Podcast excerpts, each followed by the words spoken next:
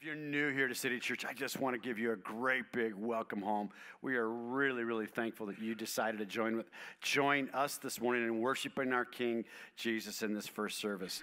Hey, if you're a regular attender of City Church, I would just encourage you to invite friends first service.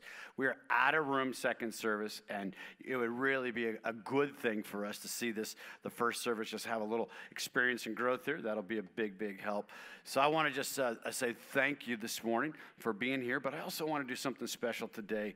Um, you know, when we moved to Seattle, uh, we moved from Seattle to Central Florida 17 years ago, there was a, a couple that had been really instrumental in our lives. My wife had been in their youth ministry just a couple of years ago, and, and I met them in Bible college. And their influence on our life, uh, their influence on our life is really hard to even put into words, but I can tell you that we are here today partially as their obedience to God in starting the City Church of Seattle. And uh, over the last 17 years here, the City Church Seattle has been a partnering church, and we've been so grateful for their influence. And, and the pastor, the, Pastor Wendell Smith, the founding pastor, he, he passed away in 2010. And he and his wife had dedicated their lives to raising up the next generation. And literally thousands, they've had thousands and thousands of people go through their Bible college. They've had thousands of people around the globe impacted by their ministry. Their son, Judah Smith, has taken over the church and he's making a great impact in the kingdom of heaven.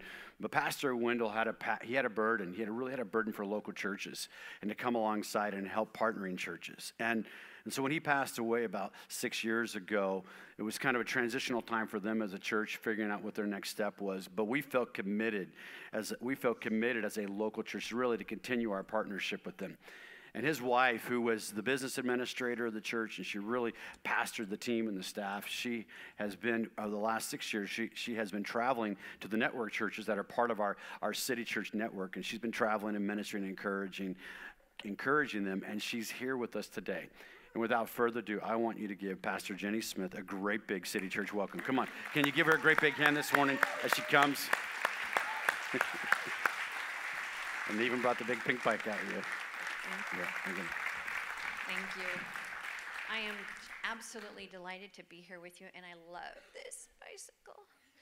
Um, and if you don't understand why it's up here, you need to um, go back in the archives of um, um their preaching ministry here. And we, the last time we were here, we spoke on big pink bike, and I know that doesn't sound biblical at all, but trust me, we made it relevant.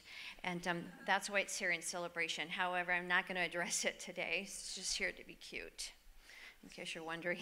but it's good to be here with you. Always um, delightful to come and enjoy this amazing Florida weather. In the Northwest, we're not so blessed. And um, so just to come and then hang out with Pastor Laura and Eugene and their kids and the church. It's always great to see how you're doing and, um, you know, just check your pulse. And I could say it sounds like you're really healthy. You're doing great. You're moving forward in faith. And I commend you for that. And I know it's Pastor Appreciation Day or Clergy Appreciation Week. We don't have that in the Northwest. We should. We need to adopt it. It's not as popular as it is here in the South, but um, I think it's more than appropriate. And I just want to take a minute, if you allow me to do so, just to appreciate Pastors Eugene and Laura. I've known Laura since she was 12. 12 years old. And so it's been a, a, a wonderful journey together, and just to watch her grow in faith and watch her work through you know many challenges that came her way in the course of her life and how she's just overcome with great grace and poise. And, um, and then to see how her and Eugene were brought together. You have to know, Pastor Eugene was my children's favorite babysitter. And I know that's hard for you to believe, but that is the truth. When he moved to start the church, you moved for the first time to Seattle from Portland. And um, when he moved to start the church in Portland, my kids were they were mourning his you know the grieving the loss of him taking care of them, babysitting them. They, they loved him so much. And we do love both of them, and we just appreciate what God is doing in and through their life. And in the book of Thessalonians, Paul commends the church for three things. And if you would just allow me to take that out of context this morning, I'm going to do it whether you allow me or not. But if we just take that out of context this morning and make it applicable to pastors' um, Eugene and Laura. It's true. I just want to commend them, first of all, for the work of faith that they're doing. And it is a work of faith. It's not just, you know, a matter of your idea. It really is God's idea. This whole thing was God's idea. In case you're wondering, let your heart be at peace and let it be confirmed to your spirit this morning. This is the work of the Holy Spirit. And they've been following God, and in the process of following Him, He's brought them to this point. But there is more. This isn't the end. This is just the beginning, a new chapter of all that God has for you. But it has been a wonderful work of faith, and you have been faithful to the call to obey. And as a result, God is doing some amazing things in your midst. And then, secondly, He commends um, the church for their labor of love. And you know, this isn't a matter of selfish ambition, really isn't. I don't think that Pastors Laura or Eugene have even that kind of heart or mindset. They really do love Jesus with all their heart, soul, mind, and strength, or they wouldn't be here. But they also love you. And they are here not, again, out of some kind of ambition on their own part, but they are here because they love people and they want to see people come to know Jesus like they know Jesus and to have that same kind of personal relationship with the living God. And so, good work. Well done. As long as your motive is love, you can't help but succeed. You might not have all the talent in the world, and I'm not saying that of you, but you might not have all the gift mix. But if you have love, you have, the Bible says, the most important thing. And lastly, um, Paul commends the church there in Thessalonians for their patience of hope. And this is probably the hardest part of the three. It's one thing to love people, it's another thing to be faithful to the vision, but it's quite another to be patient and to wait for the timing of the Holy Spirit. We'd much rather do it our way, we'd much rather accelerate the whole program of God in and through our lives. But the reality is, Pastors Laura and and Pastors Eugene have been extremely patient in the process. And look what the Lord has done. You know, when God does it, it doesn't take the same kind of effort as when we try to do it. When we allow His timing, you know, to, to open and close the doors and bring about His purpose, it's, it's just much easier and much more satisfying. And I could say this about Pastors Laura and Eugene. If they've been patient in hope, believing God for the great things that He has promised them, but not making things happen outside of the timing of God, just allowing Him in His timing and His purpose to make it happen. You live longer too if you do it that way. You have far less stomach problems, you know, anxiety issues when you just relax and enjoy the whole process. And, and I just believe that this next season of your life is not going to get harder, it's actually going to get better the best is yet to come, but it's going to it's going to be the more, most fulfilling season of your life. And Paul goes on here in this in this um, first chapter of Thessalonians, and he says, It's clear that God not only loves you very much, but he has put his hand on both of you for something special. And I, I do believe that's true. This is going to get better and better, more and more exciting. I mean, does it mean there's going to be less and less problems? But that's what comes with people problems. So, my husband always used to say to be in the ministry, you either need to be called or you have brain damage. Because to intentionally involve yourself in other people's problems, like you don't have enough of your own, is just not sane. Because obviously, they're called. They're called to what they're doing, and God is blessing. And this, you are a part of that blessing. And so, thank you for honoring them today. Thank you for you know, taking time to pray over them and thank them for their investment. They're doing a fabulous job. And I do have the, opportunity to travel a little bit, and I can say they're some of the best. You have some of the best in the kingdom of God. Well, have your Bibles with you. If you have your Bibles, will you turn with me to Luke chapter 10 and verse 38? And I want to tell you just briefly what prompted this message. My, my son, as Pastor Eugene mentioned, he took the church about six years ago when my husband went to heaven without me. We will have a talk about that someday when I get to heaven. But um, he exited a little bit earlier than we had had hoped, and um, he's happy. He does not want to come back. He's on streets of gold. My grandkids are absolutely convinced that he's golfing and because um, in their mind that's the highest calling you know to be this is supposed to be funny. I know it's 8:30 in the morning, but just think about for me this is 5:30 in the morning, so just help me out, will you? All right, thank you. But um, so a, a few months ago, my son asked me if I would speak at the church, and he gave me the topic of prayer. And so, you know, that's a well, a well preached subject. And oftentimes, you know, you can get people to respond to a message on prayer because everybody feels guilty about not praying enough. So, you know, you can you can you can use the scripture to manipulate emotions and get people feeling bad about it. And so then the altars are full and people respond. But that wasn't really my heart's desire. My heart's desire was to give people an understanding of what prayer really is. And so in the process of preaching the sermon afterwards we're back in the green room and he he said mom you got to write a book i said what's one thing to preach a sermon it's quite another thing to write a book how many know that's like total commitment you know the difference between a chicken, and I won't go there. But um, it's, it's, it's a lot of work. And so, you know, I said, well, if it's God, get me a publisher. I'm not going to write a book if I don't have a publisher. I'm not going to spend the time and energy if no one's going to read it and publish it. And so he, get on, he gets on the phone and he starts calling his agent, his publisher, to make an, a deal for me. And so, guess what I'm doing now? I'm writing a book. So, guess what you get to hear about? what I'm writing. There's nothing else happening inside this woman right now. so that's, that's what you get this morning. Um, we're going to talk about prayer, but in particular, we're going to talk about it in relationship to Mary and Martha, a couple of, of um, very famous women in Scripture. And again, if you have your Bibles, turn with me to Luke chapter 10, verse 38. Luke chapter 10 and verse 38. It says, While they were traveling, speaking now of Jesus and his disciples, he entered a village, and a woman called Martha, who happened to be, by the way, the older sister of the two, welcomed him into her home. She had a sister named Mary who also sat at the Lord's feet and was listening to what he said. But Martha was distracted by her many tasks. And she came up and asked, Lord, don't you care that my sister has left me to serve alone? So tell her to give me a hand. The Lord answered her, and I like this answer. It wasn't he wasn't being um, condescending.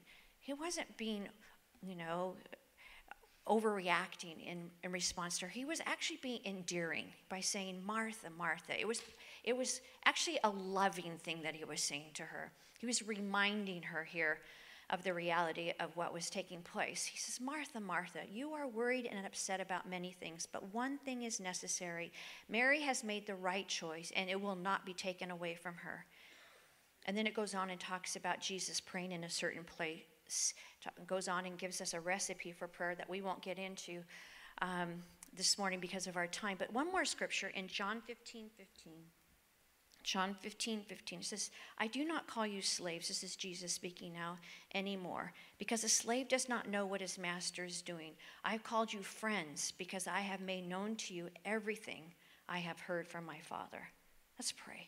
Father, we thank you so much for your word this morning. It is relevant, speaking right to the intents of our heart. And Lord, we give you permission to work in us this morning. We give you permission to speak to us. We don't want to leave the same. We didn't come to church just to put in time so that we could get brownie points with you. We came to church to receive something from the Holy Spirit. We came, in some cases, desperate. We came hurting. We came broken. We came hoping. We came believing. And Lord, you're to you're to come and you're going to meet us at our point of need and you're going to speak to our hearts and lives and you're going to encourage us. So we look to you, Lord Jesus. It's not about me, it's not about eloquent words that are going to be said. It's all about the Holy Spirit ministering to lives. And so we give you permission to work in us, Holy Spirit. In Jesus' name, everyone said amen. If you're not um, too familiar um, with our family or with our relationship with Eugene and Laura, you, as he already mentioned, we've known them forever, for a million years. And um, we've are been always supportive of what God's been doing through in and through their life. And um, in the course of my our 38 years of marriage, before my husband again graduated and went to heaven about six years ago, um, we had two children. One um, that is pretty well known, Judah. He actually pastors the church now, and um, he's he's a good kid. He's doing a good job. and um, he's married and has three children. And it happens to be that those, I also have a daughter, by the way. She's married to Pastor Benny Perez, and they pastor in Las Vegas, Nevada. How many know Las Vegas needs churches? And um, they also have three wonderful children, but they don't live next door to me. But Judah and, and his wife and their three kids actually live next door in the condo right next like within 10 feet. Our doors are within 10 feet of each other, so we have a lot of interaction.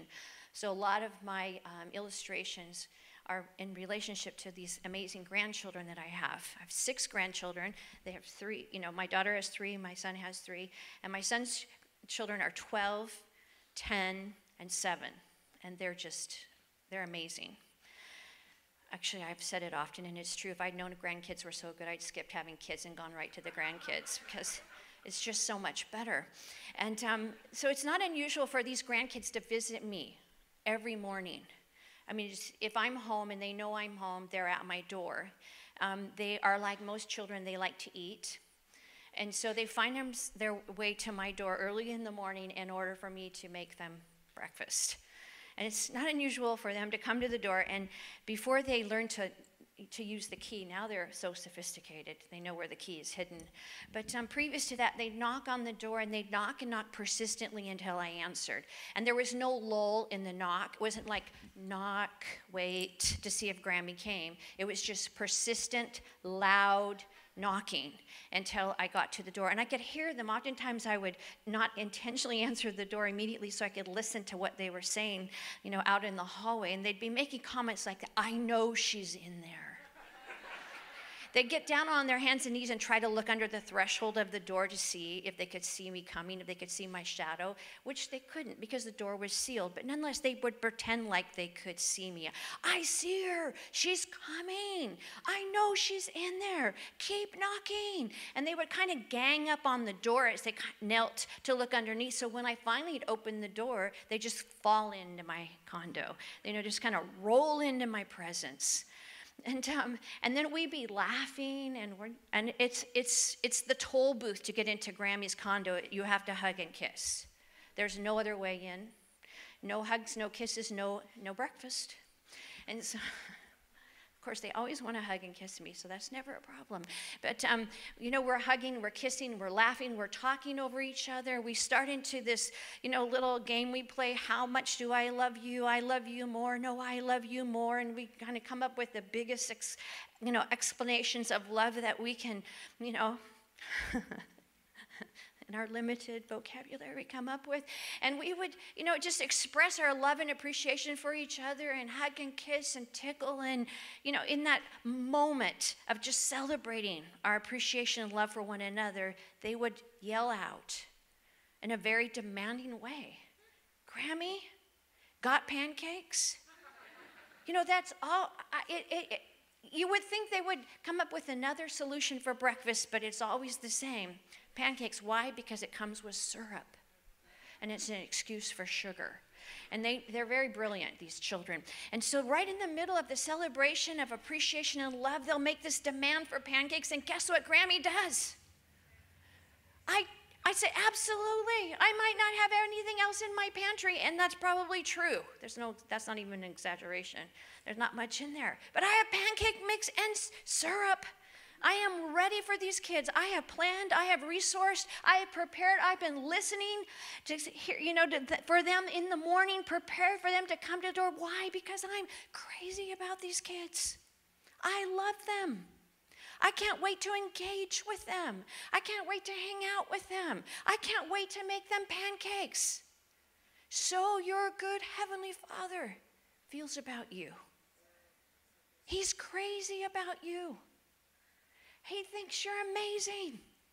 He can't wait to meet with you. He's waiting for you. He's listening for you every morning to come into his presence and just hang out and be with him. No agenda. You know, no uh, pre planned.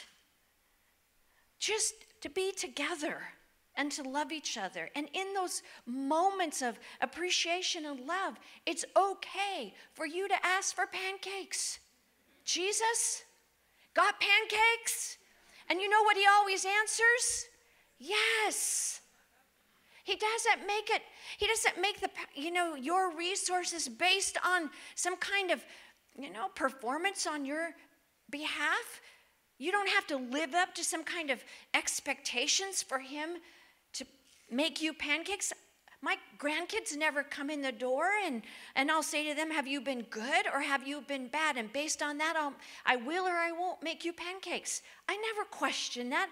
I expect that they're going to have some rough days, they're going to have some hard times, they're going to have a bad attitude. Hello, they're human. That's going to happen. But it doesn't matter if they're good or bad. I still make them pancakes. At their request, I still feed them.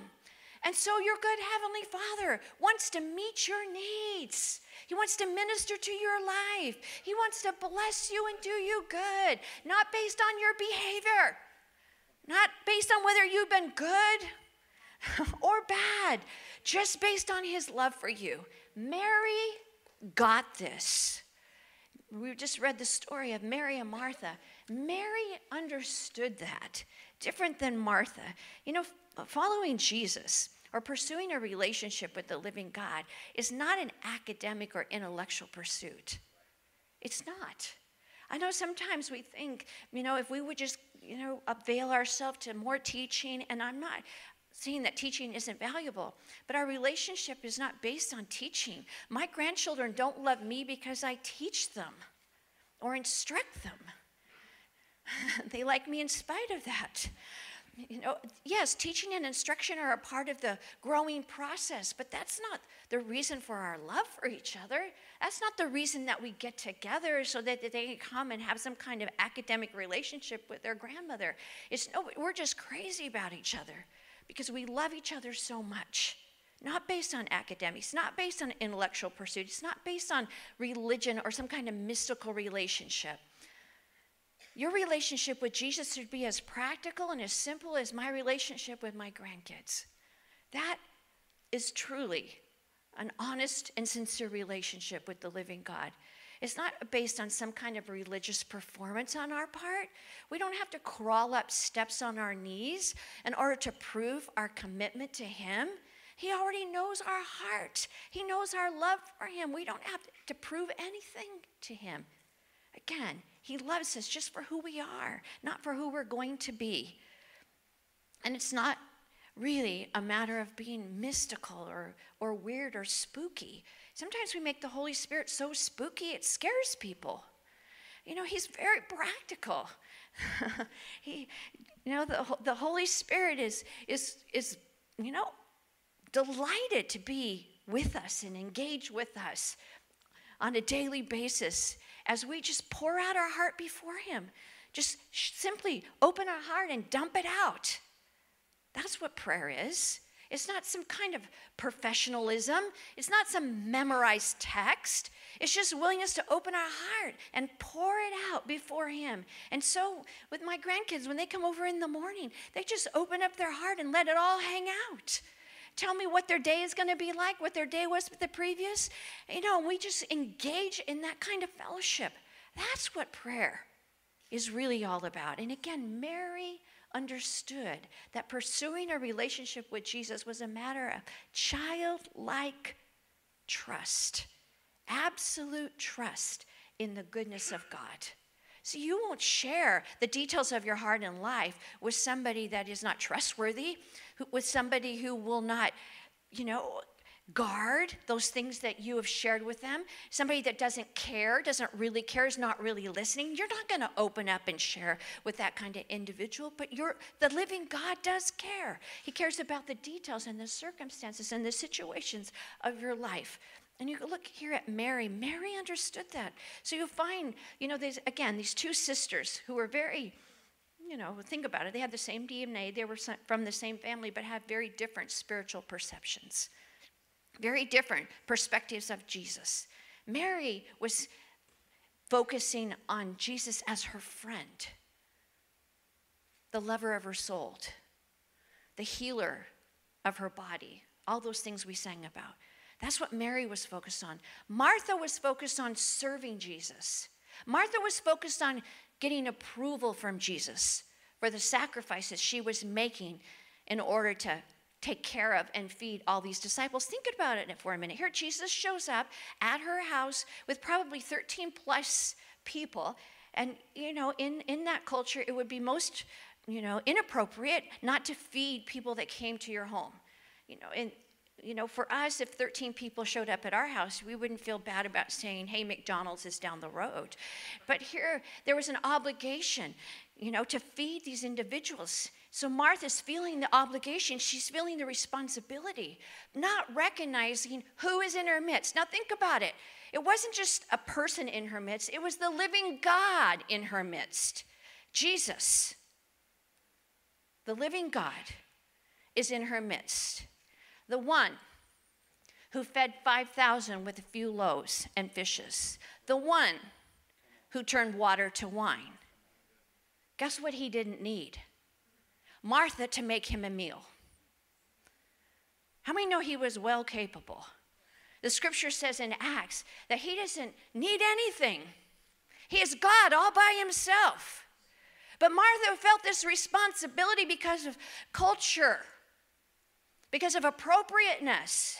She felt this, she had a responsibility to make this meal, to engage in this kind of service in order to appease or please or honor when that's not what Jesus was asking at all. And so often we fall into those kinds of traps in our relationship with the living God. We try to please him with our, you know, service or our behavior. We try to please him, you know, because it's appropriate and honorable to do something when he's not even asked us to do it. And what did he say to Martha? He said, Martha, Martha. Again, Martha, my, and really a better way to say it was Martha, my dear Martha. So again, he wasn't scolding Martha, he was appealing to Martha. You are busy. You are worried. You are frustrated about many things. I didn't ask you to do any of these things. That's paraphrase. That's my addition. I didn't ask you to do any of these things.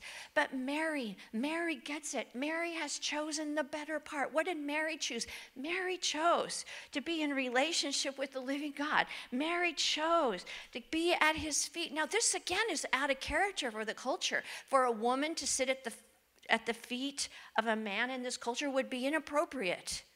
And it, you know, the women would be left in the kitchen to prepare the meal. You know, men would sit at the feet of men, teachers, rabbis. And here Mary just sits right down. She doesn't even ask permission, she sits right down. But Jesus is delighted at her faith, her desire to engage with him, to share that just mutual love for each other, and to learn and to receive from him.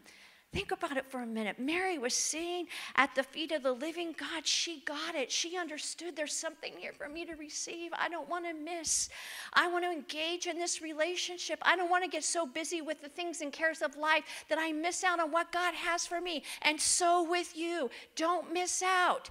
Don't sell out. It's a somewhat easier thing to do to serve.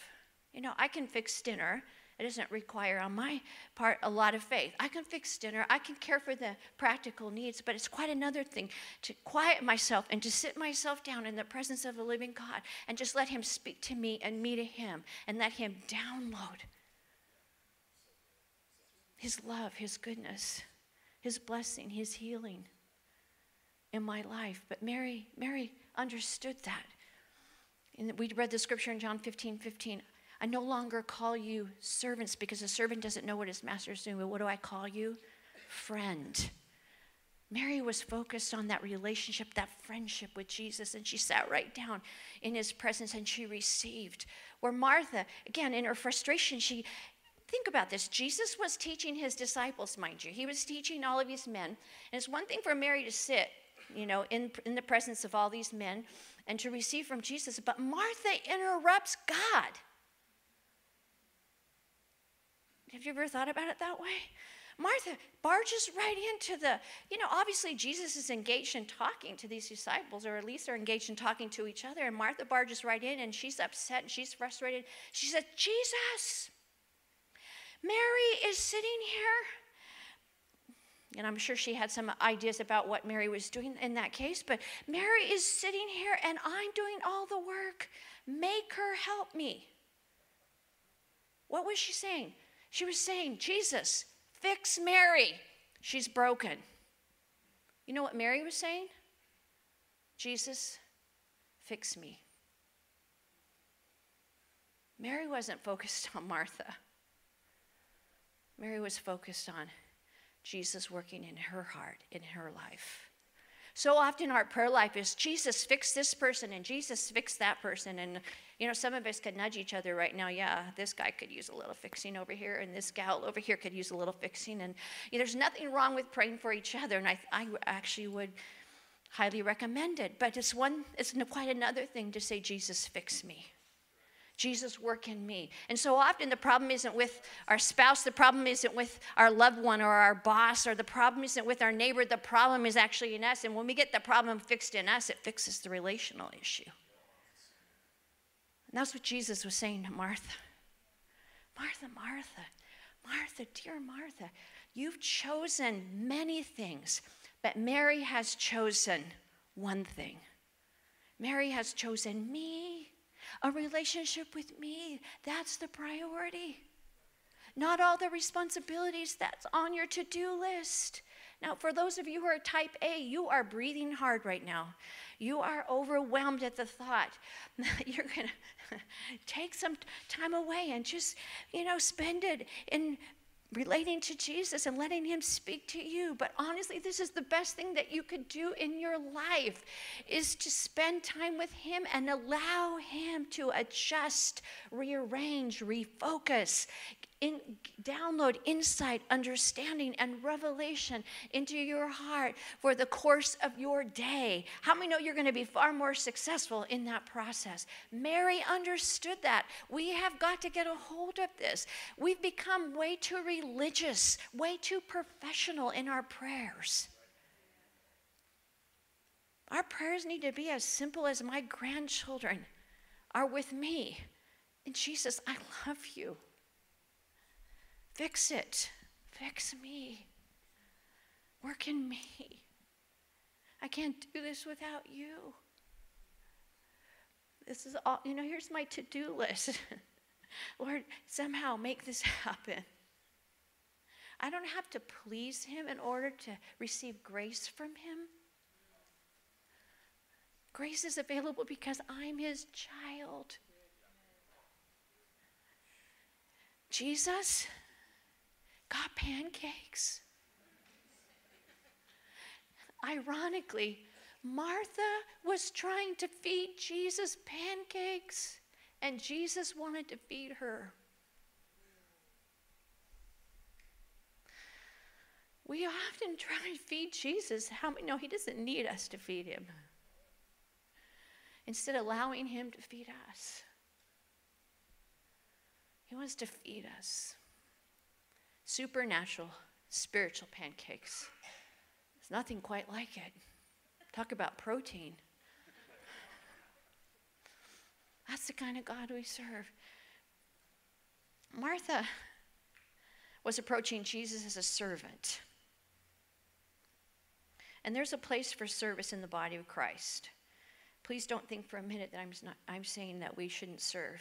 But if we are first trying to serve out of our own capacity, instead of serve out of the grace of God, we're going to fall way short. We're going to get discouraged. We're going to end up bitter. We're going to end up angry, unappreciated, unappreciated in our mind. We have got to start with being in relationship with Him, and out of the being in relationship with Him comes the service. And that kind of service has supernatural impact on the lives of others. That kind of service changes people, changes us. Martha was approaching Jesus as a servant, but Mary as a friend. Martha was focused on results. Mary was focused on the person of Jesus. Martha was focused on answers. Mary was focused on the answer. The answer was Jesus. Do you know the answer for you today is as simple as that? Not complicated. Not. Just like me, he's at that door every single morning, waiting, listening, hoping you'll come engage with him. Celebrate your love. And in the atmosphere of love, you can make your request known to him. Jesus got pancakes? Oh, yeah. The pantry is full. It, there's more than enough for you. He's got pancakes for you. Father, we just thank you so much for this amazing congregation. We thank you for their life, their love for you. And I just pray that you will help us simplify our relationship. We get so complicated, so professional. We try so hard. We don't have to try hard. We already please you just like we are. We can just relax in your presence. We can just celebrate your goodness. We can love on you and let you love on us. And then we can make our requests known. And Lord, you hear and you answer our prayer. Let our first prayer be fix me, Lord Jesus. Work in me, Lord Jesus. Change me. And out of that relationship of love is going to come a new joy, a new excitement, a new anticipation of all the good things that God has. Thank you, Father. Thank you. We love you so much. In Jesus' name, amen.